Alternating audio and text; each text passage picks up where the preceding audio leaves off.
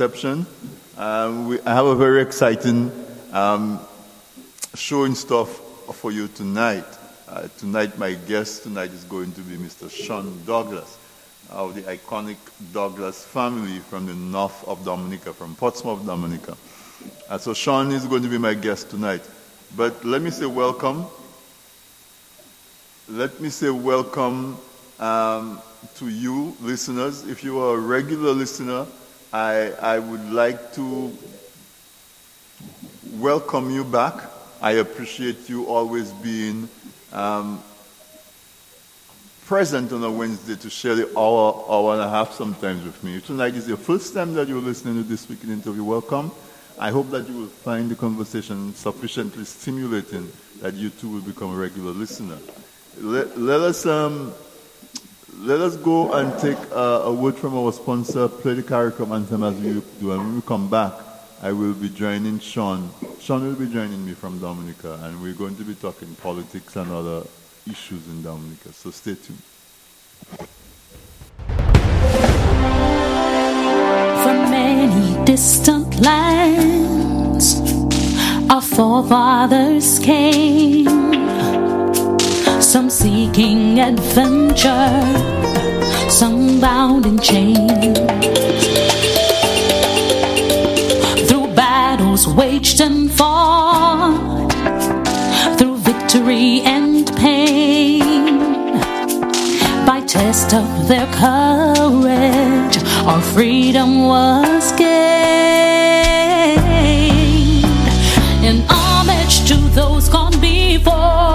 the heroes of lands in the sun, we vow to join hands and to focus on building one Caribbean.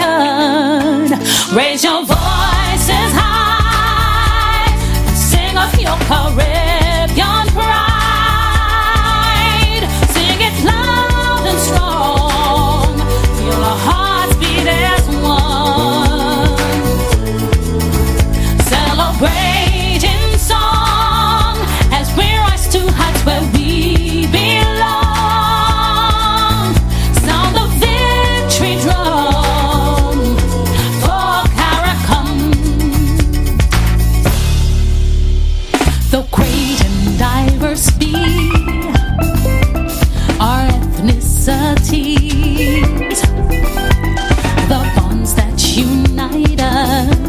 are stronger than these.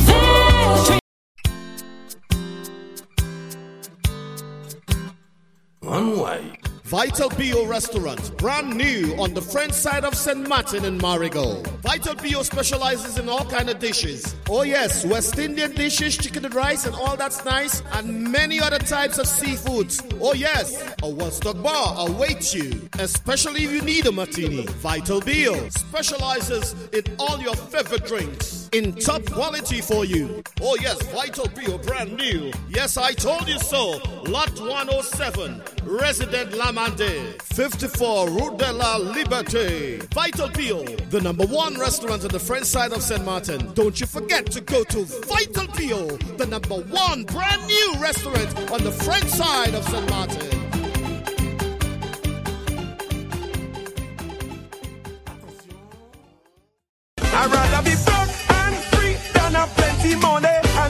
Larry's Place presents the best of Kings Calypso Extravaganza in Brooklyn, New York is on again. Say it again, the best on August 31st, 2019 at the Tropical Paradise 1367 Utica Avenue, Brooklyn, New York 11203 featuring King Observer, King Scrunter, King Caressa, King Hurricane, King Bob and the reigning monarch King Dice. Also on the cards Intruder, JD, Checo, Lugas, Sai and Road March King Sawa Sawa. Sawa Sawa. Alongside DJ Big Ben Big Ben with a full performance by Exile 1 Exile 1 Larry's Place Master of Ceremony and Special Act by Ma Buttercup and Jamal of Jingle Jam Entertainment, New York, the tri state area. This is it.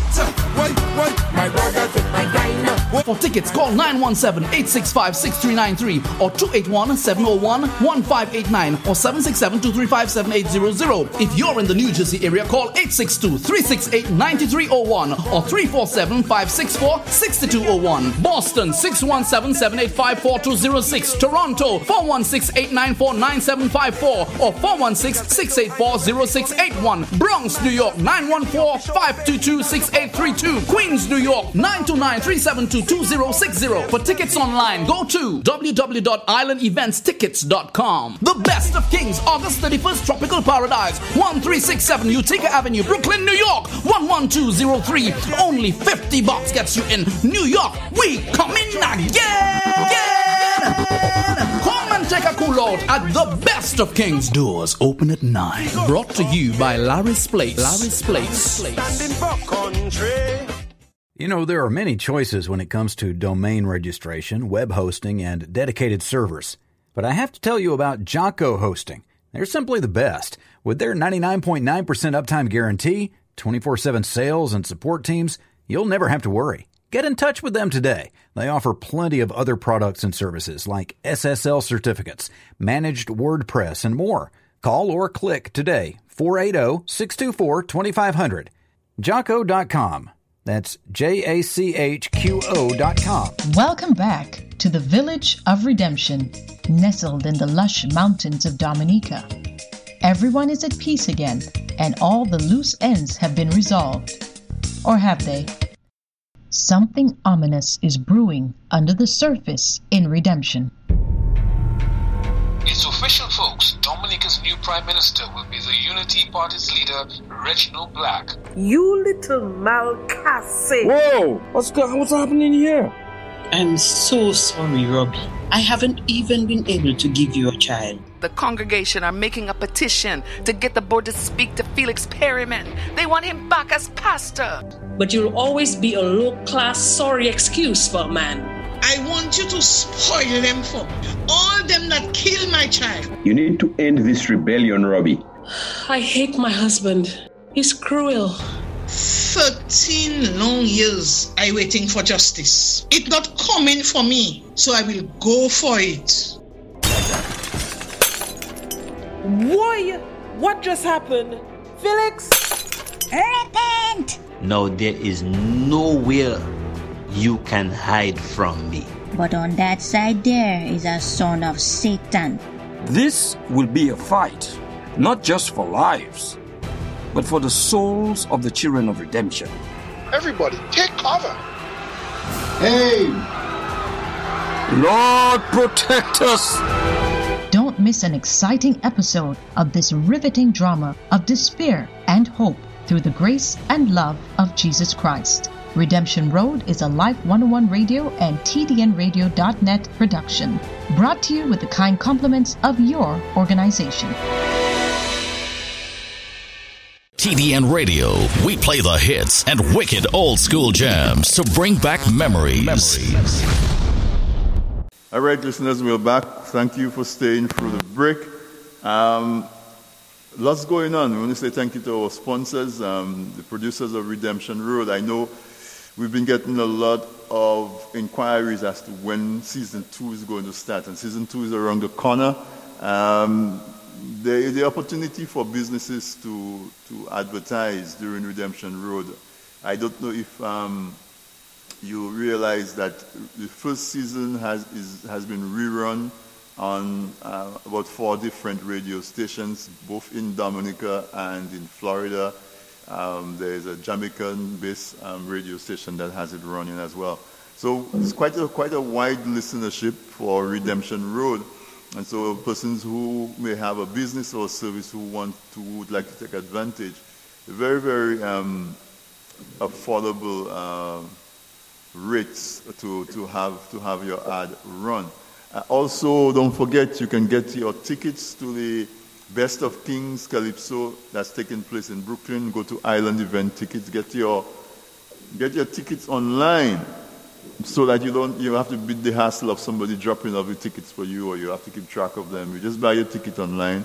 You, you get an email. Um, it's available on your phone when you get to the event. You pull up your barcode, it's scanned, and you're in. Convenient and trouble free. Check it out, islandeventtickets.com. Well, listeners, as I told you tonight, I'm very excited to have uh, Sean Douglas as my guest. Uh, he's on the line with me from Dominica. Uh, when you hear the name Douglas, uh, more first thing you think of Portsmouth, and the second thing you think of is politics, because the Douglas family is an iconic family in Dominica, and their involvement in the governance of, of the country uh, dates back to as far back as the 1950s, or even before that on a philanthropic um, basis. But in terms of organized politics, um, the, the, the, late patriarch of the family, um, affectionately known as RBD, um, was involved in politics, and two of his sons were prominent as well um, Mike Douglas and um, Rosie Douglas, who, who died as, in office as Prime Minister. Well, well, Sean is from that line of, of politicians and um, a family that has been involved in, as I said, the governance of, of Dominica. And um, Sean has, has been in the news, not really in the news, but in the public's eye lately, uh, because he, he has been addressing a few public events and, and, and, voicing his opinion and his concerns. And so I, I thought I would bring him on, and, and it's, it's, opportune to have him on. Uh, he has a degree in, poli- in politics and economics. He'll tell you more about himself. But I thought it was, it's really timely because they had the, the budget presentation by the Prime Minister of Dominica yesterday. And so that will form part of our conversation this evening. But before I take too much more time, Sean, I want to say thank you very much for, for agreeing to be my guest and welcome to this weekend interview. Yes, uh, good evening, um, Anthony, and uh, good evening to your many listeners and, and viewers uh, across the world. I'm indeed um, happy you've invited me to speak, um, to share my, my thoughts and my opinions about the country that we, Dominica, Mm. So I hope we have a very interesting discussion. Yes, I, I, look. I really look forward to our our discussion. Uh, I, I, heard you speak in at, the, at, the, at, at an event that we had in um, in New Jersey, uh, and of course before that, uh, I was aware of of you sort of in the political scene in Dominica, not so much in the center, but a little off center um, as, as press secretary and then, and then afterwards as an individual. And, and so uh, I had one of the Douglas on before. I have had um, Eisenhower on on the program as well, soon after Ross, Ross left. Uh, but I, I, wanted to take a few minutes and um, just give the listeners a little bit of a background, let them get familiar with you, and, and so um, place yourself in the context so that as, as this discussion goes forward, um, they can understand where, what, from what basis you speak. Mm. Well, um, yes, well, yes, I'm glad. Uh, well, basically, essentially, I, the early part of my life really was spent, the very early part of my life was spent in England, actually. Um, I, I, was born in England while my mother was studying nursing. She had uh, just um, become an SRN, and um, she got an award to study dietetics at Leeds, and um, she got pregnant with me. And um, I was born in England, in Cheltenham to be exact. And um, I spent eight months in Cheltenham and came back to Dominica um, at a very young age. And um, I went to convent prep, and um, from there, I went to live for some time with RBD, my grandfather, who at the time was still, although he was getting on in age, but he was still active on Hampstead Estate. Um, he had Hampstead, he had Gap, and in those days, I think perhaps, you know, I'm talking about the early 70s, we, the Douglas family probably were at our peak in terms of um, the business, in terms of Hampstead Estate was a thriving coconut um, estate, producing copra and selling copra for um, DCP. And um, of course, we had grafted mangoes, the best grafted mangoes in Dominica, grapefruits, you know. And RBD prided himself as somebody who planted his own coconut trees, and you know, it was a fully functional estate on Hampstead. And um, we had Gap Estate as well. And of course, we had, um, although RBD was born not in Portsmouth, but in Big Wabalata in the heights of, of Penville. That's where actually RBD came from, my grandfather. He actually established himself with my grandmother, Bernadette Douglas, Nima Glow, um, in Portsmouth itself, with the Douglas Shopping Center and the RBD Cinema and the Douglas Guest House, and RBD had a gas station, sweet drinks factory, a bakery. He tried his hands at many things. So I was, as a young boy growing up, so RBD really, um, you know, you know, uh, really very successful. Even if he was at the time probably late 50s going to his 60s, I didn't know him as a politician, but of course he once represented Portsmouth constituency in the in the 50s, 51 to 57, on what was then known as the Legislative Council. And then, of course, I got involved as a young boy with, in politics. Um, at the time, Mike was a member of Parliament for Portsmouth. Rosie had just come back from Canada, radical um, politician. Um, you know, the anti-communist hysteria was at its height. It was difficult for him because in those days people were very conservative, and you know. So I only got into politics really at, at that time. So listening to Mike and Rosie and and getting exposed to people like Patrick John and and and, and um, Vic Riviere and, and and um, and, the, and the others, you know. So that's where my growing in politics started. Um, and then I go in the days when you know the Lago was the, the mecca of uh, political meetings. That is where really, as a politician, you cut your thrusts.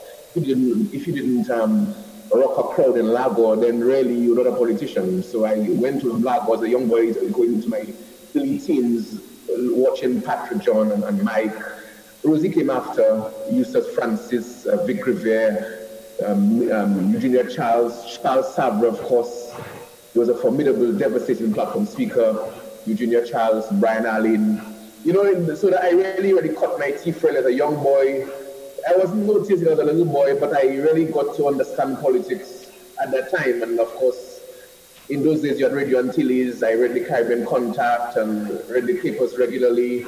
So got exposed to other political leaders at the time in St. Lucia, George Odlum, Antigua, the Birds, and Tim Hector, Guyana, Forbes Burnham, again through the influence of Michael Rosie, Jamaica, Michael Manley, and all that. You know, Maurice Bishop in Grenada, etc. You know, so really, I really got interested in politics really through my my uncles, and then from there I went to England at 17, because um, my mother felt that I was so engrossed in Dominican politics, so I went to England, and that's where I really started to take my studies seriously. And I did. I, I went to college in, in, in uh, Manchester and then London. I went to Goldsmiths College, University of London. And then I went on to University of Westminster where I did a, a postgrad diploma in broadcast journalism. And of course, I, I got to like the English politics. Um, what, what, what, was your What was your undergraduate um, degree in? Undergraduate degree was, uh, as, as you said, uh, it was politics with economics, which I did at Goldsmiths College, okay. University of London in New Cross. And I really got interested in, in, in British politics because um, growing up with RBD and um, being exposed to like Uncle Mac, um, they placed great emphasis on oratory and speaking well and writing well. So when I got to England and I got exposed to people like Tony Benn and, and Margaret Thatcher and Michael Heseltine and Robin Cook and Arthur Scargill, Neil Kinnock, and Michael Foot, listening to those guys who, you know, who obviously were, were orators, most of them, especially people like like um, Neil Kinnock and Arthur Scargill, listen, were, were great orators, and I, I, got engrossed in the British politics. So much so, whenever Rosie came to England and he did on a regular basis in the 80s, we would meet to discuss politics and I was always able to share with him my thoughts about what was going on in England at the time.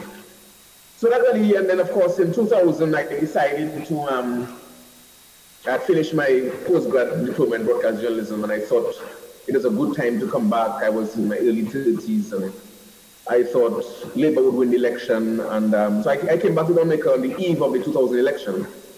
And um, from there, I didn't get a job right away. I was writing articles for the, the Tropical, the Independent, I think the Tropical Star, mm-hmm. then newspapers in England.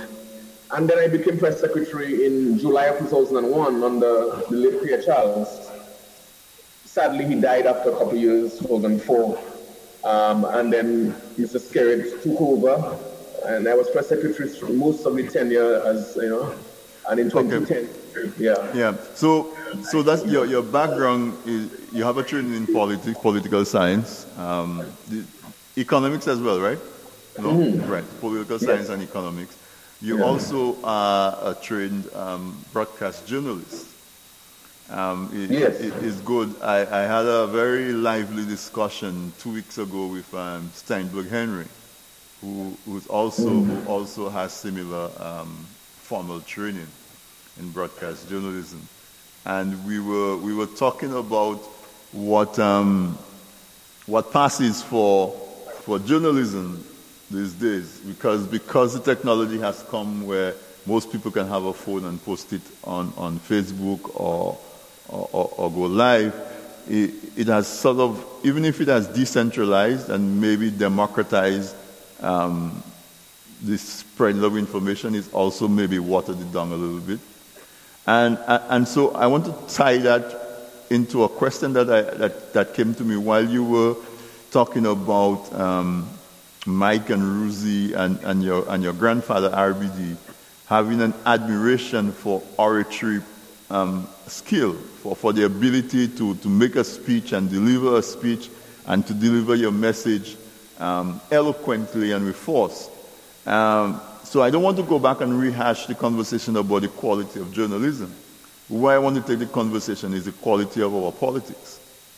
Um, I, I, just wanted to comment on that a little bit in terms of what, what passes for political speech um, and oratory um, currently. Is it that it's just that times have changed, so, so, so what is required is different? Or, or do you, I, I, have the opinion that it has deteriorated, but I, I want your expert um, or, your, or your mm. informed decision on that.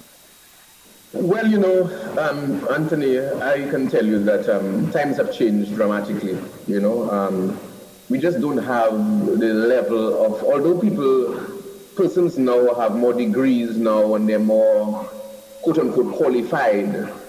But um, when I when I recall when I recall the 1970s, you know, you had the electrifying team of, of Patrick and, and, Mike and Vic and Eustace Francis, and you know, uh, those guys were orators. Riviere, those yeah, guys, yeah, those, those, guys were able to, you know, I mean. I mean, I, I forgot Bernard Wiltshire. No, Bernard Wiltshire wasn't in, in Parliament, but Bernard Wiltshire is probably one of the most, not probably, he was, you know, Bernard Wiltshire is arguably uh, in the top two or three most gifted orators that the country has produced, not just in, of his generation, but indeed of all time in Dominica.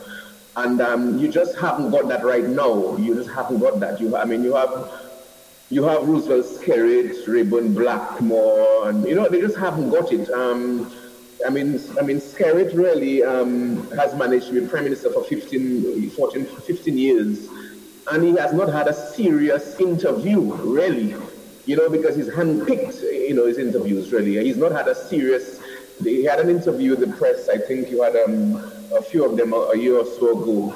But I understand the questions, he had the questions beforehand, he requested the questions. No, I mean, I, you know, when I remember Rosie, Rosie was a person who, you could ask him any question at any time, anywhere. You know, Eugenia Charles, same thing, you know. Um, Jenner Armour, you know, you just, I mean, today, the politicians today are just not in the same league at all as the, the politicians of, of yesteryear. Um, I, you know, they, as I said, they're more, they maybe one like Blackmoore, who has a degree, yes, but he cannot speak, you know, cannot articulate. You know, um, you know, if he was around in the 1970s as a, as a politician, would never been selected as a, as a member uh, to, to, to run for seat because you have people like Vic Riviere ahead of you and, and, and people like ahead of you, and he just wouldn't be able to get in. But now, you know, it seems mediocrity reigns. We haven't got that quality. You listen to debates in the House. You know, I mean, I remember when I was press secretary, um, on the opposition side, I always made sure I was in Parliament to hear Eddie James, um, um, you know. Um, on the government side, of course, the Prime Minister, yes, not an orator, but, you know, Ian obviously is, you know, among the present crop, Ian Douglas who would be uh, probably the, the, best orator there. But really, he's in a mediocre bunch. His father, Mike, had to contend with other great orators around him. Mm-hmm. Whereas Ian Reddy is a star, but among people who are mediocre, to say the least. So really, we've gone backwards in, in, in that sphere. We haven't got equality. And the Prime Minister really has managed to avoid any serious scrutiny um, you know, exposure, right? What's that? I say he has been able to avoid exposure. Yeah, I mean, I mean, Mr. Skerritt really, it's amazing how he's managed to um, avoid uh, any serious scrutiny. I mean, you know, I mean, you have a, a you have DBS Radio, for example. Now, DBS Radio, the government has 16 seats right now, with the addition of um, the you know the Roseau North. Um, Roseau Central, right? Exactly. Mm-hmm you know, and yet still they, they, um, they have, a, you know, they are very careful as to what is put out on the DBS radio. I understand that um, Curtis Matthew was on leave, news editor, for a few weeks, and I understand that um, Cecil Joseph was maybe not formally, but informally, you know, was news editor, or certainly deciding what was put out there, you know. So despite the fact that they had this big majority, they control the media because they have GIS, they have DBS, they basically control the Chronicle, they have control of um, certainly um, influence over Kairi, yet still they have this fear of, of the opposition that they want to shut them out. You know, that all I just contend, DBS is, is, a nation station, it's not a, a, a Dominic party station. Yet the, the, the, nation station, and even when I was there, there was there were limits as to what could be put out um, in terms of opposition material on DBS, which I always found to be, you know, um, not necessary that allow iris to contend. So um, that that takes me also into into one of the topics that I wanted us to talk uh, about in terms of the democracy, the state of democracy in Dominica, and the outlook for democracy in Dominica. All, of course, the media and the press being one of the most um, critical institutions, uh, a, a pillar in any democracy that's, that, that's going to thrive. So, so, so you've, you've taken us in that direction, talking about the role of the media and, and how the government seems to exercise extreme control over, over its messaging and, and, and maybe stifling of alternate messages. Uh, so, as, as, while you answer that, maybe you can talk about your role as press secretary, give the audience a little understanding of, of what, that, what that position entails. But, but, you know, just talk about um, the control of information, the control of the media, uh, and what it means or what it can mean for our, our democracy in Dominica. Yeah, when I was press secretary, what I found was uh, my job was I hosted a number of press conferences, um, press conferences involving government ministers, involving the prime minister, um, putting out press releases, you know, on all government activities. But what I found when I was press secretary, when I had press conferences, I felt that the media, you know, um, mainly, mainly I would say government-related media like GIS, DBS, some of the, the media, they, I almost felt that they were afraid to ask the Prime Minister hard questions. I always felt that they were what I would call in cricketing terms, bowling on the arm to the Prime Minister. I'm talking about especially DBS uh, um, and even the other sessions, as if somehow when they, when they covered Freedom Party press conferences, United Workers Party press conferences, they were on top of things, they were hostile, if in fact aggressive but whenever they had press conferences involving the prime minister, somehow they became timid.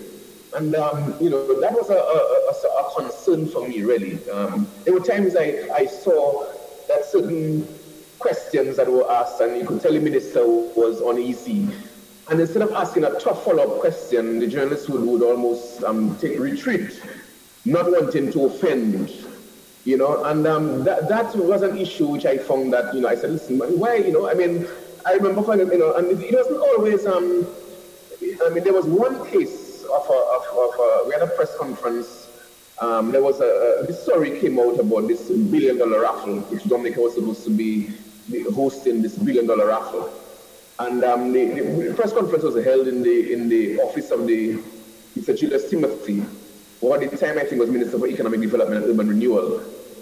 And um, the Prime Minister was there, you know, and um, Brenton Henry at the time at DBS, he asked a very tough question, you know, and um, you know the Prime Minister, you could tell, was um, felt he, he felt uneasy about that, that question, very uneasy. But Brenton Henry was really, really batting, you know.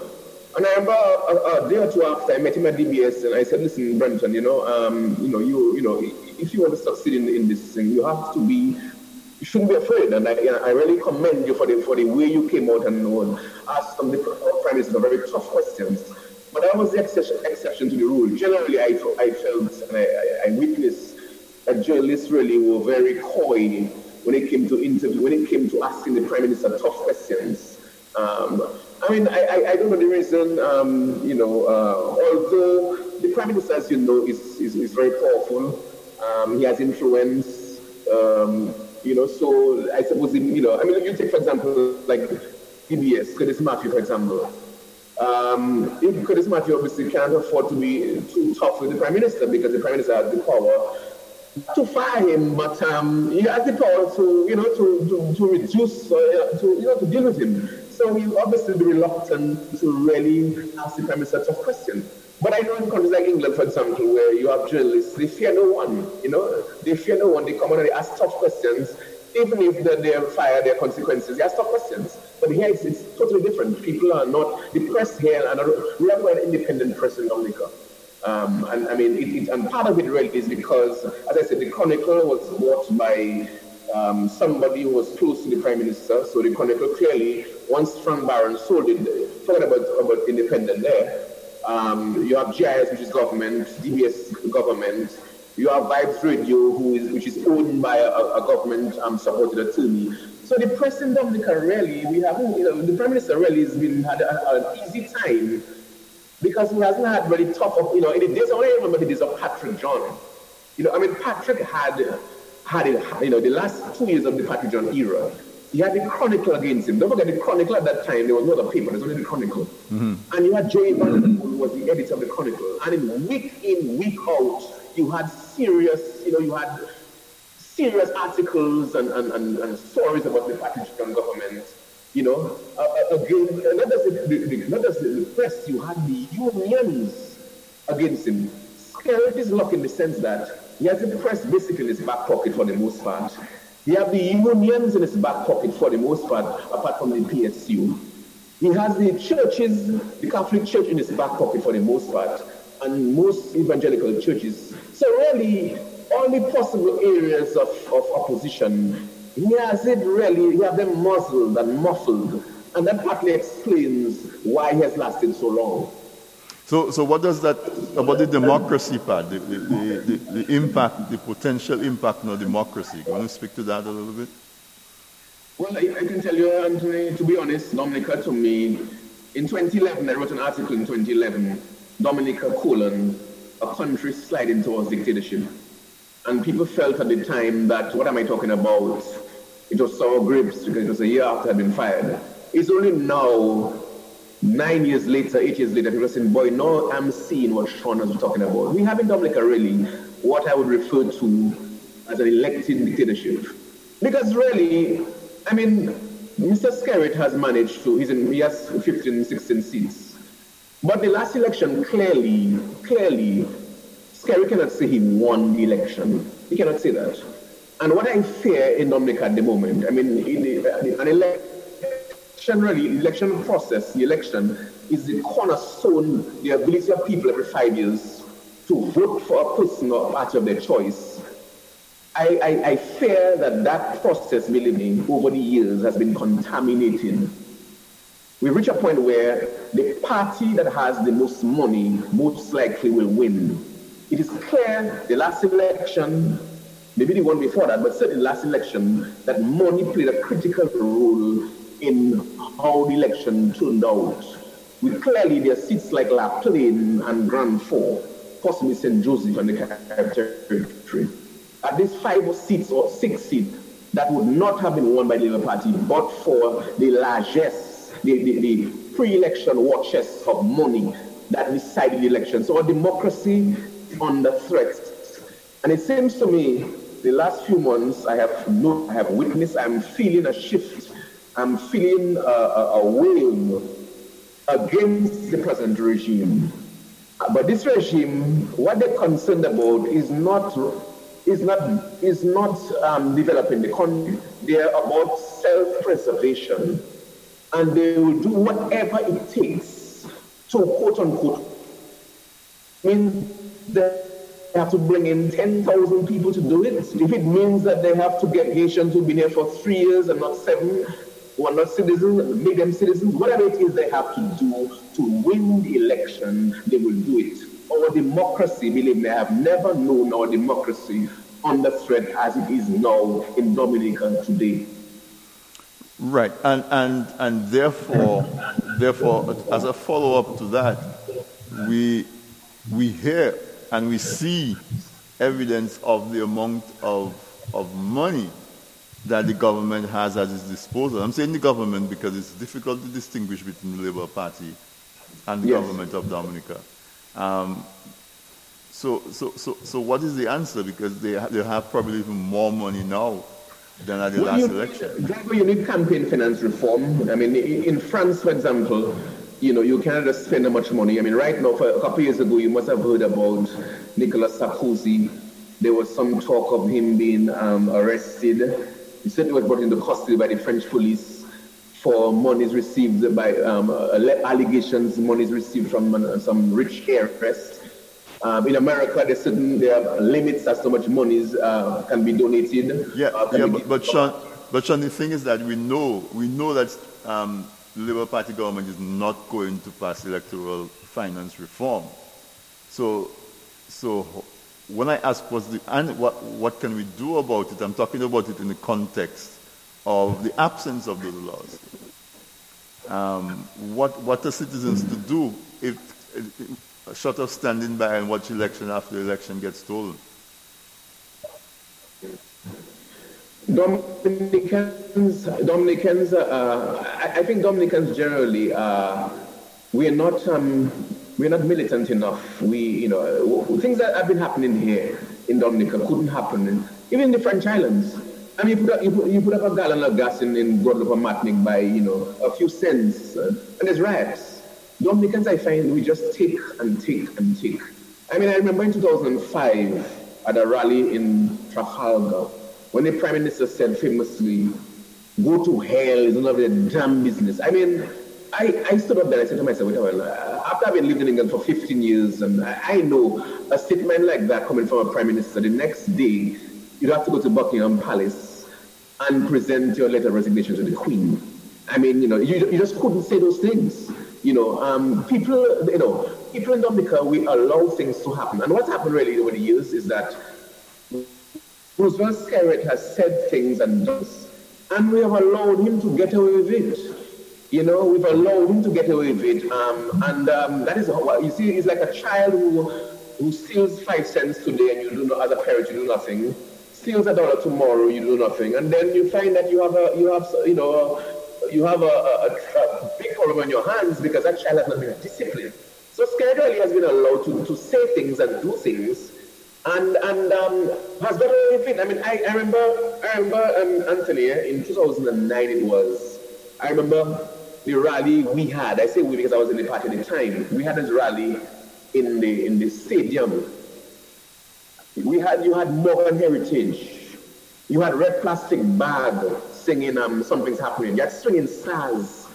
You know, you had midnight groovers.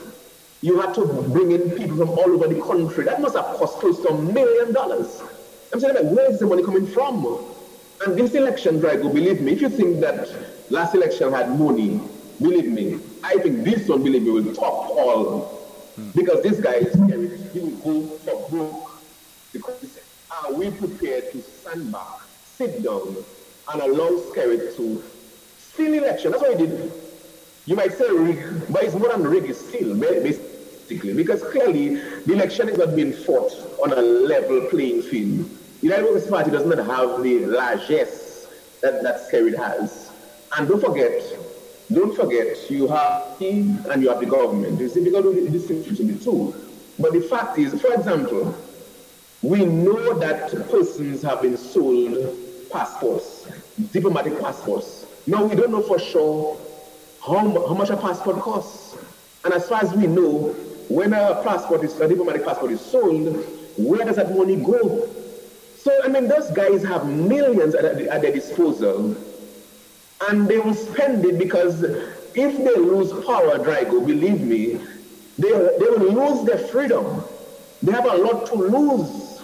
They have a lot to lose. You're talking about Skerrit, not a Skerrit, you know. The people around him, Alec Lawrence, Tony Astaphan, Isidore, or McIntyre, all these people there my good school, my old school friend Emmanuel Nanton, all of them, believe me, defeat on election day 2020, whenever election is called, believe me, it will be the end for them. That is why they what it takes. The thing is, I, what, what I want to know is that Dominicans, will we allow those guys to get away with it? I will tell you one last thing before I, I finish this, answer. Last year I went to, I was in Rosewood delivering ice cream. And um, when I to nearby Macmillan Garage. Uh, well, it was actually by Lynn's Dry Cleaners. I noticed that um, there was the citizens movement had a meeting about electoral reform. Right, I remember so that Saturday. and I went to the meeting. A few, about an hour later, I saw men with riot gear. So I said, what, what, what, what, is, what is that about? And before I knew it, fellas, they were exploding tear gas near a gas station. I had to run for my life. My eyes was burning me. Christian brother was there. He had to run to the bathroom. And we just accept those things. You know, back in the 70s, in that, uh, under, when Charles Savarin was in his pomp, at the height of his popularity, anyhow, the police, believe me, had tear gas innocent civilians. The next day, they got rid of fallen. The next day. But somehow in Dominica, we just, we just accept things. But, but, but you know, we saw we saw the um, general secretary of the Public Service Union making some pronouncements a few weeks ago that seemed like it, it would have headed to a strike, and that seemed to have dissipated. At least a lot of air have been let out, wind have been let out of that of, of that bag. Um, is it that is it that the workers themselves are not are not showing the support to the leaders? Which which comes first? Is the leadership or the support of the workers or the or leadership inability to, to Before I answer the question, like to tell you something. Public servants in Dominica, they have made sacrifices. I mean, I remember in 2002, you know, when we were preparing the budget, you know, and the IMF came and said, listen, you have to implement some very tough measures.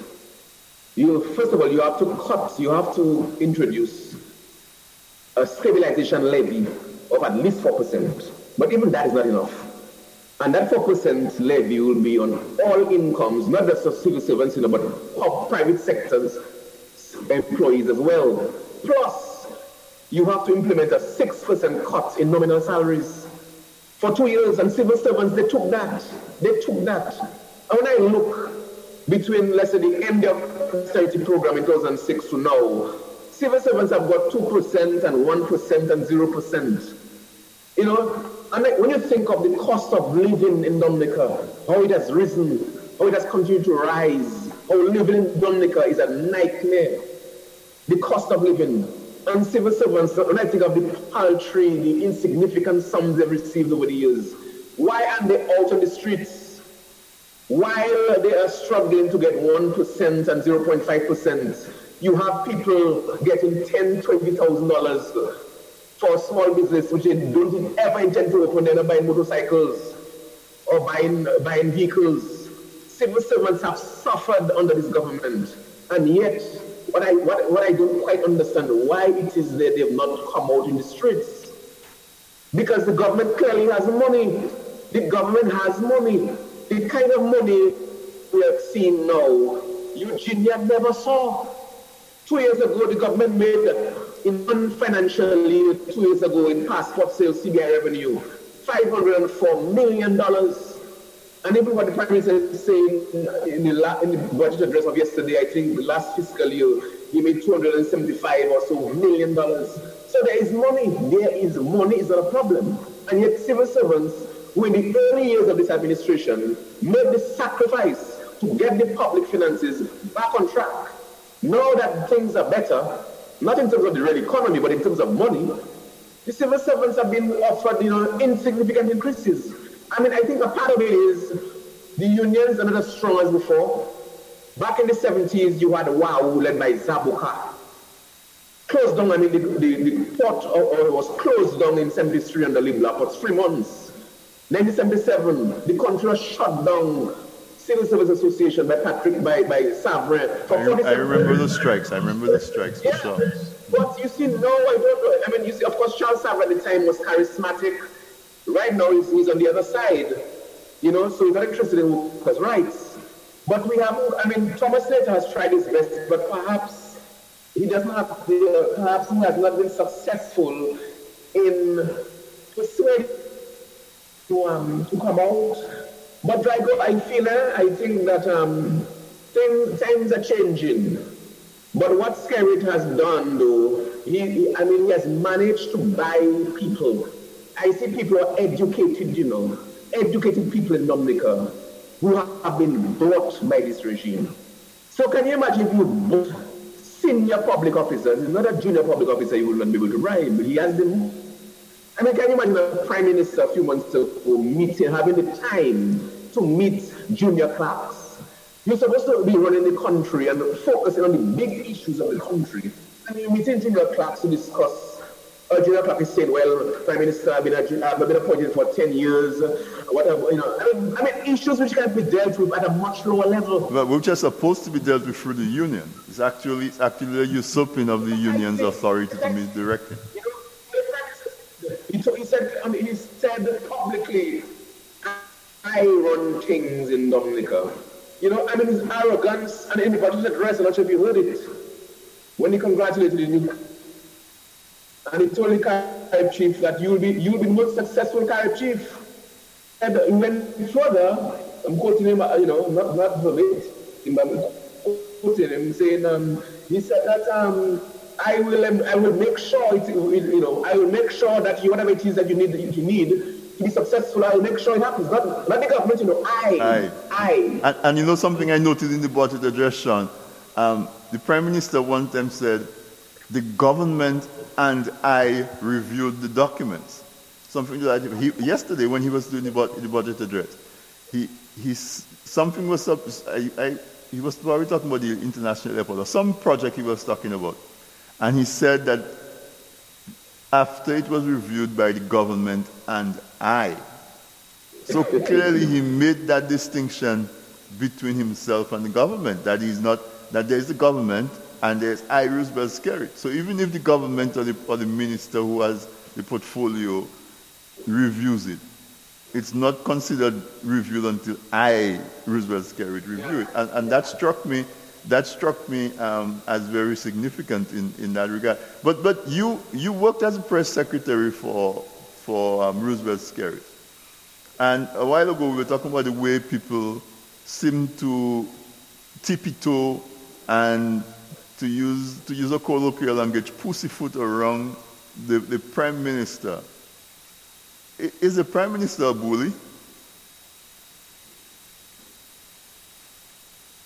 Is, is, is the prime minister a person who bullies the people around him? Why everybody seems to be afraid of him?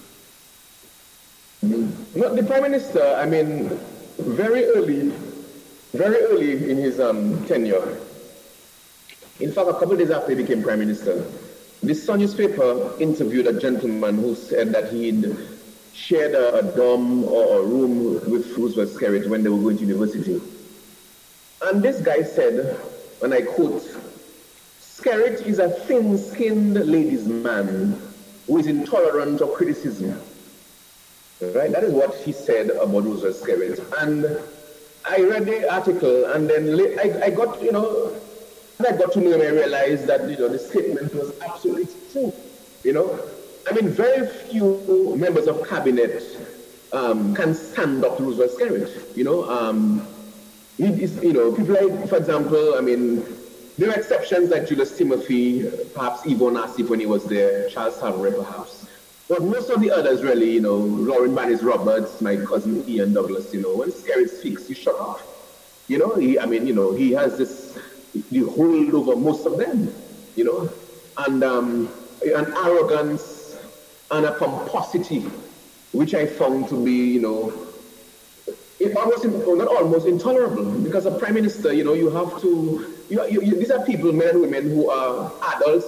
You have to respect them. They have to respect you, yes. But he was, you know, he's a very arrogant man, and that has not changed over time. It has, in fact, has gotten worse. Hmm. So, let's talk about the budget address of yesterday. Um, what, what, what were your, what were your feelings in terms of, I mean, the whole budget address? Um, what did you see in terms of priorities? What do you, you know, I, I don't know. Well, just, just tell me what was your takeaway from, yeah. from the budget that was presented yesterday. Yeah. Well, Anthony, first of all, eh, I have read every single budget of this government from 2000 to, to, to yesterday's budget. Um, between 2000, 2001 and 2000 and, well, 2002 and 2010, I was intimately involved in crafting it, in editing and all that, because I was press secretary. Um, I made it my business yesterday to sit down and listen to the budget address. And this afternoon, I actually sat down and read the text of the budget address. Now, you know, I can tell you honestly, um, you know, I, I, I, I, I listened to the budget address about open mind. You know, I, you know, I said, well, you know, let's give the prime minister, let, let's hear what he has to say. Because, but having, having said that, you can only, when you listen to what was said yesterday, you compare what has been said in previous years. And why should I be optimistic about this budget when the prognosis or the analysis of the, the last 15, 16 budgets reveal uh, a, a, budget really of, of uh, a story really of failure, uh, a colossal failure really. So really, you know, when you look at in previous what was what has been promised over the years, this government has promised a lot, but in reality has delivered little. So the budget yesterday contained some very useful initiatives, but when I look back on previous budgets, I am not optimistic as to how successful this government will be in implementing what they say they want to implement. I mean, the Prime Minister, I mean, can you imagine Drago, right? That as far back as 1990, the Labour Party in its manifesto, Mike Douglas was still alive, Labour Party leader. 1990, he said, and I quote, that this country will not break out of this cycle of deprivation unless we build an international airport. he said that in 1990, nearly 30 years ago. 1970, uh-huh in 2000, mm-hmm. a week before he died, Rosie went to the UN as Prime Minister to address the UN. While he was at the UN a few days before, while we had ties with Taiwan, he had a secret meeting with the Chinese ambassador to the United Nations. And and I think Jacques Pierre was there, former Mayor Portsmouth was there. And in that discussion Rosie had with the Chinese, the Chinese agreed in principle that if Dominica switched from Taiwan to China, that China would build an international airport for Dominica. That was in 2000. You come in now in 2019, You've been in government now in 20 years, and you're telling us that you go, you, you a, a, a company which finally from the name for the company. This company is winning designs for airport terminal and fire this and that, and the designs you get it by the end of the year, and you know, by, and you're hoping to secure the um, to buy the land from landowners, 300 acres. I mean, you know, really. So that is the record of this government, a record of the ask of promising a lot but delivering little. Let's look at the geothermal plant.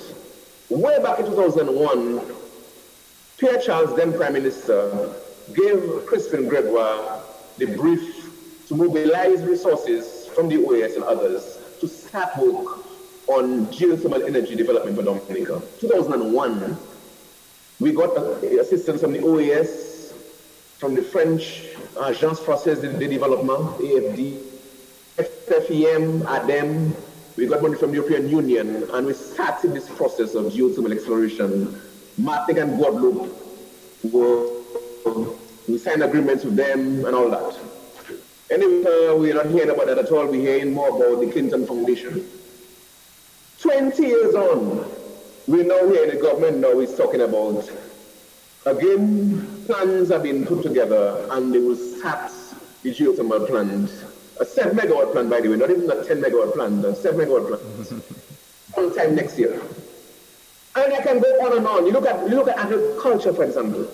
Agriculture as a share of our GDP in 2000 was about 26%. In 2000, now it's under 20%, maybe 17%. In 2000, we, we had 2,400 certified banana farmers exporting 29,000 tons to the UK market. Today we don't export a single banana to the UK market. UK market, yeah. So, I was I was press secretary when Charles Savarin said that the government wanted to transform Roseau into the premier capital city of the OECS. That's what was in 2009. Look at where we are now, 10 years later, and now you're talking about putting electricity under underground and all that and so on. So this is a government, as I said, believe me, that they have promised a lot, but they have delivered little. So while the budget may contain initiatives, for example, the state college getting additional monies, which I welcome, and initiatives in agriculture and all that, I just don't trust this government's ability to deliver based on the abysmal record of the last 19 years. So, so as we talk about politics, um, your family, your family is a political family. I mean, we, we can we can say that. Um, Labour Party specifically. What what do you see has happened to the legacy of the Labour Party? Uh, I mean, I grew up as a little boy in the 70s when the election was going to be called Labour people will say I vote in Labour because it's Labour I laboring for my living. That's why I'm a Labourite. I, I, it's Labour I laboring for my living, and that's how that's how they identified with the party. The party was the party of the people who work with their hands and work hard to, to build the country. And and we see, I mean, uh, last time I was in Dominica, I was surprised to see the amount of land that was no longer under cultivation. What do you see what are your comments about the, the legacy, the, the reputation of the Labour Party um, as, it is, as it is present now as compared to when um, your folks, you know, your uncles and, and, and, I'm sure friends of your family and so were running the Labour Party? Drago, I tell you, it's, it's, it hurts me when I see what has happened in the last, especially in the last 10 or 15 years when I see that the work, the early work of Mike in bringing Ross, getting Ross, convincing Robert Ross to take the school from Castaways and bring it to Portsmouth because peace had left and there was land available and Mike was instrumental, he was pivotal in getting Ross to move to Portsmouth. There was a talk at the time of Ross moving to Londonderry, close to the airport, and Mike was the one, was the Minister of Government at the time, Minister for Finance, and member parliament for Portsmouth. He brought Ross to Portsmouth. So the Labour Party brought Ross to Portsmouth. And Ross developed, nurtured in Portsmouth with about six students in 1978 to a thousand students in, in when they left in uh, you know, a year or two ago. I remember Mike was one of the first people who had a restaurant inside of Ross, modern restaurant, stainless steel equipment, way back in the, in the early 80s. And Mike had a vision that, that Ross would develop. I'm not sure he thought that Ross, he knew at the time that Ross would have developed into this massive investment, but he certainly felt that Ross would be good for Portsmouth and for Dominica. And to think that Ross came here under labor, and the history record that Ross left Dominica under labor.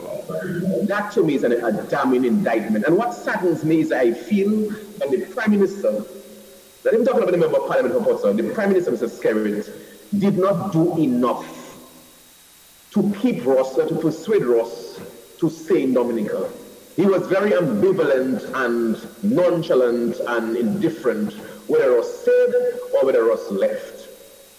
And to me, I mean, if the Prime Minister understood what Ross meant to Dominica, he would never have allowed Ross to go. Rosie Douglas, in 92, there was a crisis at with Ross, where Ross apparently owed the government $4 million. And Eugenia Charles at the time said, pay the, the 4 million or go. And Rosie was the one who led a campaign. He collaborated and joined together with Ronald Armour, traditional enemy, Jenner Armour, traditional enemy politically. Mahmoud had a wanted majority, and they managed to launch a campaign to keep Ross here.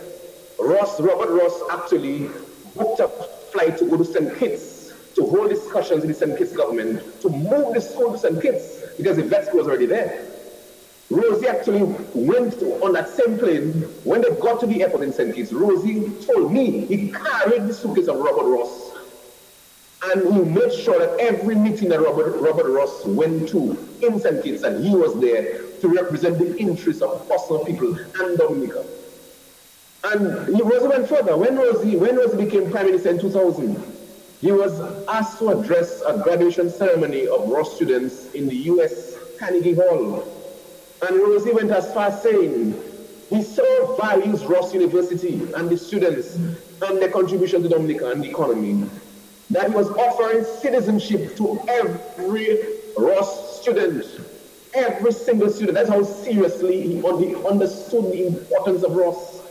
There are people in Portsmouth who became millionaires because of Ross. Millionaires, people who were kinders, were able to build big houses and mansions. You have people like Addison Aaron, who used to make $4,000 a day selling juice every day. You know, one called Miss Betsy selling fruits. She was able to build a big house and put a big gate.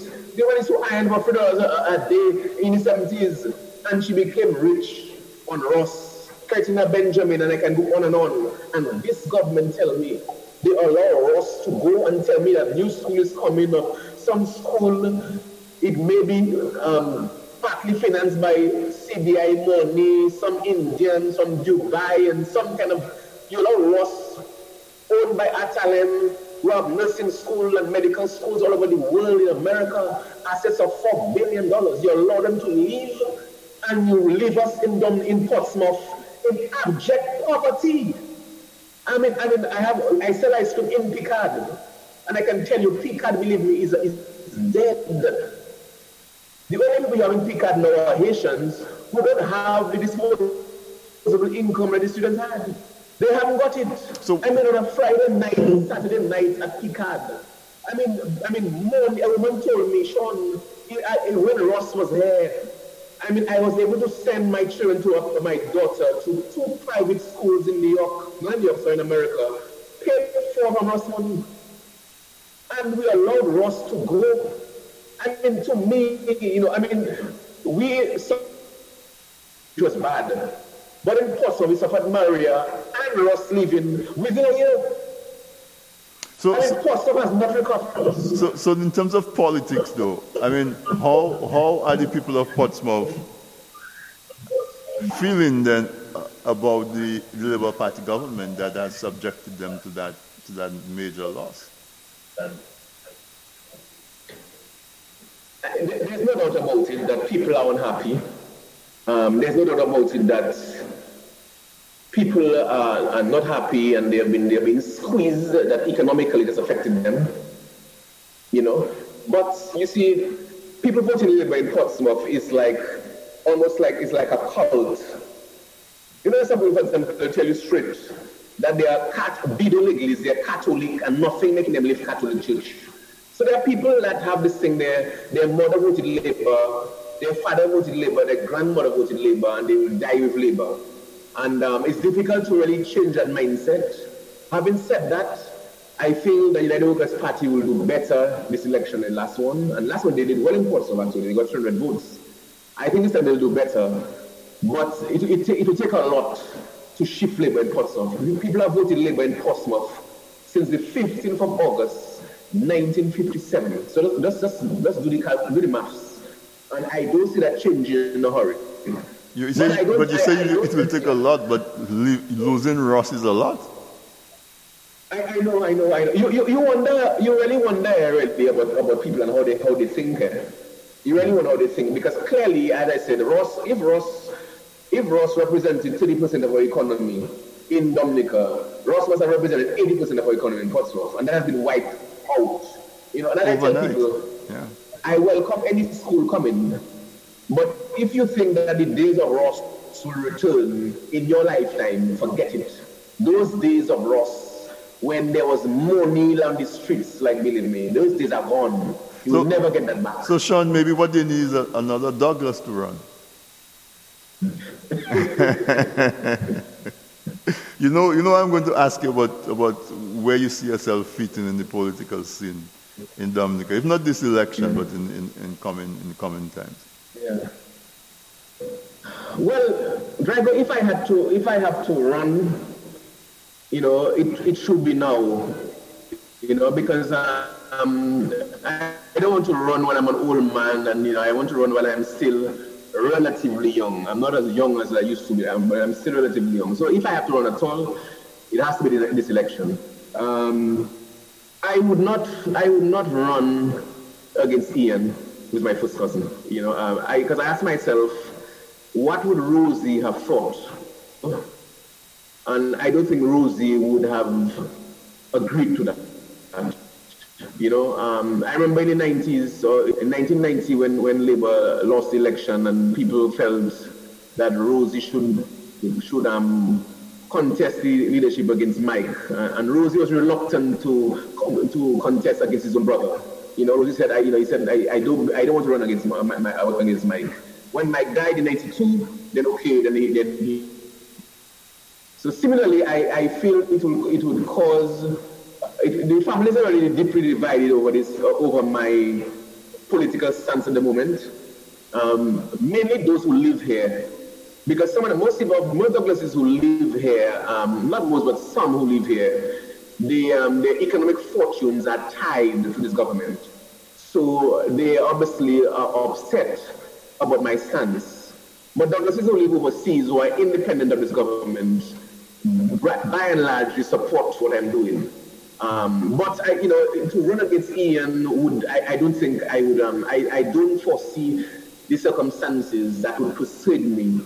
That would persuade me to run against Ian. Uh, because I mean, Ian's father, Mike, was my uncle. But when I was born, um, Mike came to see me in the hospital, and um, the nurse did not know who he was, and the nurse told him, um, "Congratulations, Mr. congratulations, Mr. Douglas. Uh, you have a son." remembering that he was my uncle and not my father. So, you know, and then of course I lived by Mike for a few years. When Maria, when Maria struck and um, the guest house was destroyed, because my Ian, I said I, I sought refuge there by Ian in Ian's, you know, by Auntie Olive. So to run against Ian to me, I think, you know, it would cause too much emotional and other damage. Of course, Auntie Olive like my a second mom to me, Ian's mom. It would cause too much trouble. I believe I can help Team Dominica and I can help the broad opposition nationally um, to a tremendous degree. I don't have to run. Um, but, you know, you never know what can happen in politics. Things, that, you know, but I just don't, at the moment, I don't foresee I don't foresee the possibility of me running, but you know, nothing can be ruled out because life is so funny. I mean, nobody thought that we would lose two prime ministers in, in one term. So it's uh, quite Yeah, and, and, and in all honesty, if if something is burning, it takes un, un, unprecedented measures to pull it out of the fire. You know, um, I, I I'll leave it there. Ian is, unhappy. Ian is unhappy where he is, you know. Because Skerrit, I can tell you, does not, doesn't respect Ian, and it doesn't, you know, he doesn't respect him, doesn't care much about him. Uh, it, it really puzzles me. I find it utterly bewildering why it is that Ian keeps on defending Skerrit in public uh, when he doesn't in private. You know, I, I, you know, to me, I, you know, I mean, all Sker- Ian's cabinet colleagues, whether it's Mr. Skerrit himself, whether it's Austrie, all of them done well for themselves. And I say well, well, that would is an understatement. They have done fantastically well for themselves. Unlike Ian, you know. So they have no use for Ian. They don't care for Ian. They use him. They know he's, uh, he's an orator, one of the best in the, in the parliament at the moment. There's a dozen talent in the parliament, so that, that's not difficult to, to achieve. So they use him. They have no use for him. So Ian really is not happy where he is, you know. And in fact, I can go as far as to say that let's suppose in election that Labour wins 11 seats and Workers 10. And, uh, and, um, and Ian is um, offered the prime ministership by the Workers' Party to join the 10. Ian will jump on the chance. I don't believe he's loyal to Skerrit, you know. It's just that he's afraid to make that, that, that decisive move um, for many reasons. But history, I believe, will be very unkind to Ian unless he leaves this regime now. I said 10 years ago, 9 years ago. But do, you, but do you have that conversation with him? um, no, Ian and I, we, you know, he knows where I stand, and um, we don't discuss politics, to be honest, when we meet. He knows where I stand politically, I know where he stands. Um, but I think that, you know, I think the time is approaching when I will, um, either I will, I will go and see him and talk, talk to him um, one-on-one. I think the time is approaching. Because I believe that what I am doing now, speaking out in the way I'm speaking out, is right. And I believe my kids in, in time. And if Ian cares about his legacy and the legacy of his father, great uncles, and his great uncle Rosie and his great father Mike, if he cares about the legacy, he would distance himself and leave this crooked, corrupt regime now. Because if he stays there, he's destined to go down in disgrace with them. It's not if or buts. I have no doubt in my mind. Things take time. Skerrit has a lot of lalling. He has managed to defy the odds. You know, he's been very lucky. But trust me, I see one end for Skerrit politically. He will go down in disgrace. There's no other, there's no other way for him to go but to go down in disgrace. So let me ask you, let me ask you, um, because we're coming to the close of our conversation. Are there, are there more people like you who, who can stand back, who are standing back and looking at this thing objectively and saying, yes, I, Labour is in my blood, but this is not the Labour Party that, that I stand for, and therefore, and therefore I, it, this thing's too much, I cannot support it? In your experience, in your in your conversations, with, I mean, you choose not to call names, but do you do you do you do you have that kind of conversations with, with labor rights, not scary rights, but labor rights? Believe me, Drago, I, I can tell you in the last three months or so, three, four months, um, don't forget I'm a political I mean, analyst, historian, following distinctions since I was about six or seven. So I've been following Dominican politics for, you're talking about since the 70s. And I can tell, I can feel a shift taking place. Is it as powerful as the shift that took place in the last six months of the Patrick John period? No. I don't, we haven't reached that point yet. But I, I can feel a shift taking place. And the number of people, professionals, middle class people, people who are who were labor rights before, uh, just waiting for the election to be called, waiting for the election to be called before they actually declare their colors. Of course, they um, they can't declare colors too early because of the commitments. Can you imagine if, let's suppose you're a civil servant, um, you have a mortgage, you come out and declare against Skerrit now, and Skerrit calls election in May next year, then you know for sure you're in trouble. So people are waiting for the election to be called, and when that happens, more people will come out and show their true colors. If that election is called, there's some people will come out, but on election day, they will come out and give Skerrit and his Labour Party a bloody nose. Not, there are some people who are not like me, who are not going to be, they'll not come out and be, and be public. But on election day, they will come out and deliver their verdict. I think people have had enough. You know, um, they just, some people obviously, they, you know, I mean, because you see, Skerrit really is somebody who, he is a man that his tentacle, he can reach very far. Or my cousin in America, who lives in America, told me, he said, Sean, in America, George Bush, what the time was president, you know, he cannot touch me because America is huge. But if I was in Dominica, Skerrit can touch me. Because because Skerrit as prime minister, he has a long reach. Mm-hmm. You know, Everybody, yeah. He's so careful. You know, you have people in the aid bank he can influence, national bank they can influence, a credit union they can influence, you know, a job in a you know, a supermarket they can influence. So people, a lot of people really are scared. Uh, even people you think are independent and so on, they're scared because very few people in Dominica are totally independent. There are few people who are, no matter what, they're independent, but there's some people who are not totally independent. And so they are reluctant to come out. But I feel there's a groundswell of opinion, a groundswell of, of support, moving away from Labour to the United Democratic Party and to the opposition, the good opposition. And I believe that will continue. I don't care what Skerrit does. You can build an air the fact is, people have decided that you've been in power for too long.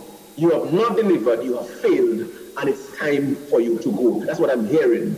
It will not be easy because he has the resources, he has the money to buy people. But I believe what's happening now is not so much about what I'm doing, or Lennox is doing, or Team Dominica is doing. I believe the hand of God is finally working in our land. For years I felt that God was had abandoned Dominica, that he wasn't looking at Dominica. But I feel now, finally, that God's work, God now is decided, listen, okay, now is the time for me to be seen to be acting. Before he was just looking at Dominica. I feel now, when you, when you look at how things have gone, how Skerrit launched his candidates in, in um, a few months ago, pull out the Marigot candidates, pull out the PD7 candidates, bring him back. Total confusion. And even some of the other seats that, you know, I mean, they, I mean, Skerrit has not been able to govern. He's been spent, most, most of his, I mean, politics, he has been on the front foot. In recent months, he has been on the back foot. And we have to keep him on the back foot until election day. So, so if you if you had to advise the, the opposition, the opposition as a whole, Lennox and whoever it is, um, what what kind of strategy would you, or, or what kind of approach, what kind of actions um, you you you will see that, that would be necessary, taking all everything into account, the the, the war chest of of, of Skerrit, his willingness to do whatever it takes, uh, and the, the, limited resources of the opposition forces. What, what, what, if, if, you, if you were to appoint yourself advisor to the opposition forces, how, how would you approach um, getting Dominic out of that country that it's in? I would keep, I would keep pressing for electoral reform, but I would do that not just in Dominica, I would do that by engaging the international community, engaging the OAS, the Commonwealth, the UN, um, and other agencies. Um, campaign finance reform, I know you'll not get that before the next election, but you, you still have to keep on at Make noise about it, yeah? Yeah. Um, I think as well that it's good to have rallies and so on and, and, big stage rallies and so on, but you need to keep on have your foot soldiers doing the work on the ground. Yeah.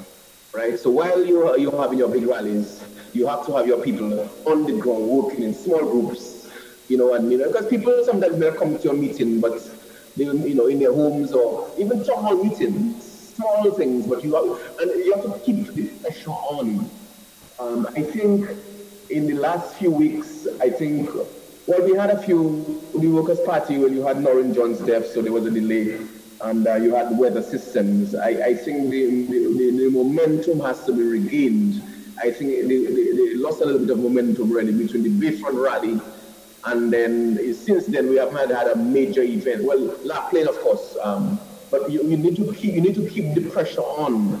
And I, I feel as well also that you need to be. Um, I think a very important thing. Yeah, I, I mean, of course, that, that is a, a, a. That is a matter for Sheridan Gregoire.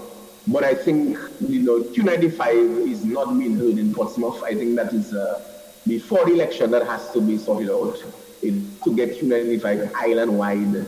Because believe me, the radio, those fellas have Kairi, it is island wide, DBS is island wide, and they the day in, day out, different programs, whether it's hosts and, and, and Sogo Fly and, and What on Brain, and you know, they, they pump in the propaganda. You still cannot get Q in Portsmouth. You get Q on, the, on the internet. I think it's key. So you need to, as I said, you have your, you keep the pressure on, you have your town hall meetings, meeting in small groups, keep the, the, the issue of electoral reform on the front burner. Also very important is that you the United Workers Party people, they have to go through the list themselves. Go through the list and look through the list and see who is there and who not there and who should not be there and they're there. And now is the time to make noise and to raise concerns about the list. Not, you know, now is the time. You have to be vigilant because believe me, Skerrit and his team and his gang, those guys, believe me, are not sleeping. So we can't afford to sleep either. That's right. That's right. Yeah. I, I think that's a good way, that's a good place to leave it, Sean. Um, I'll give you the opportunity to, to, to make closing remarks. Um, there's anything that we haven't spoken about, or anything you would like to emphasize, um, you know, as we bring this conversation to a close. Yeah. Well, I would like to thank you for the opportunity to um, you have given me or you gave me tonight. I hope that um, uh, the, we were heard by hundreds, even thousands of Dominicans. I'm hoping it was recorded and replayed because I, I see this really as an information sharing exercise. Certainly, certainly. I want to tell Dominicans this, you know. Um, Dominica is a country that I love. I was not born here, but Dominica is where my heart is. And while I in 2000, I always, I never forgot Dominica. This and the direction the country is heading, where we're at right now, is not where we should be. You know, this government, believe me, they've had enough money, they've had the time to transform this country. Dominica should not be the most backward country in the OECS. Dominican economy should not be the smallest in the OECS. We should be much further ahead. I want better for Dominica, and I'm sure all Dominicans want better for Dominica. We can do better than this. When I hear people say that, you know, the Prime Minister says in his budget address that we have limited resources, we may have limited financial resources, but we don't have limited resources. That's we right. have water. There are billions of people in the world today who don't, in China, in India, there are cities in India that haven't got water. They have to bring trucks every day. China, they haven't got, I mean, proper water. You know, we have geothermal, we have solar, we have wind, we have hydro. We shouldn't be in a situation where we're importing fossil fuel. Charles said in 2002 that he wanted Dominica to be energy independent by 2012. We're in 2019 and we're still talking about, about energy. We're energy dependent. When I look at people, Drago, when I look at people, in Portsmouth. People working for five dollars an hour, four fifty an hour, struggling to send their children to school, struggling to, to pay for their children's graduation, struggling to pay for school books and school books and, and, and, and sport shoes. And this has this government made your life better? Have they really made your life better? When you look at it, when you look at 20 years of hard labor, I'm not saying labor has done nothing, But for 20 years, what is their record in the key areas? Manufacturing, DCP gone. You know, when you look at, at um, and, and you had um, that, that, that fella in Seven Mackenzie, solid paper factory there in, in uh, Bank Place in, in, I mean, Canefield. Yeah. That thing gone. Factory. Trump Best Buy gone. Rainforest Aerial Tram gone. Sands on his Street gone. Best Buy Possum gone. Best Buy Marigot gone. You know, what is the record? Can you tell me that this government deserves another five years in office after what they have done to the country and the economy? And let me just say finally, brothers and sisters, let us vote. Not on, not on, on you know, whether you like the person, whether the person is handsome and all that. Let us vote, believe me, on performance. And if you are to judge this government on performance, you vote them out. Right? You know, this party, if they come into, into government and they don't perform, you put them out. Exactly. You have that right. But you have given one party 20 years. And when I read the budget address, these people, they are tired, they're physically exhausted, they're intellectually bankrupt, they have run out of steam, they have nothing left. They have, this government has nothing left in the tank. All they want is to hold on to power to continue to enrich themselves. I say to you, brothers and sisters, let us give another party a chance let us give Team Dominica, the United Workers' Party, a chance country forward because clearly over the last 20 years we have been moving backwards. We need a change. We need a fresh start. Dominica needs to breathe again. We need to see the back of this government and vote Team Dominica, United Workers' Party, whenever elections are called. Mr. Drago, thank you very much. Thank you very much, Sean. Uh, I really appreciate you coming back. I like the way that you answered my questions straightforward and candidly. Um, and I want you to come back, especially, especially as the election season heats up, especially when it's called. Um, you're the perfect person to come and, and, and really lay it out for, for listeners so where they can understand it, you know, break it down like that. So I thank you so much and I wish you all the best. Thank you. Yes, it was great meeting you in New Jersey for the first and um, now I know that you know what you do and all that. Um, I look forward to coming on again. Whenever you know, as, as I say, my role, I see my role as I didn't come here to, to play politics. You know, I came really to give and provide information, and it's based on information, and we can make choices. Exactly. Thank exactly. Thank you very much. I appreciate it. Well, listeners, there you have it. Um, I told you we're going to have a very exciting and engaging conversation. And, and I think, unlike, unlike um, what the government has done, he, Sean has over delivered tonight. Um, very articulate, and, and um, as I said, very candid and unafraid. And, and we need more examples of that in, in a country where people have been cowed and, um, and, and really have to watch what they say and who they say it to because so many of the avenues for people to earn a living have been taken away from them.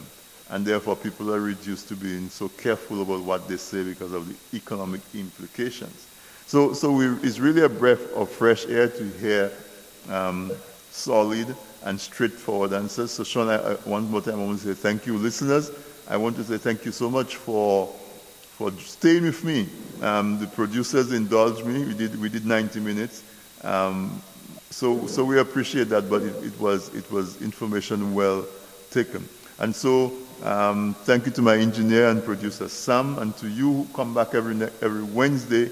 Next week, we're going to do this again, where we'll have another interesting conversation on This Week in Interview. Good night.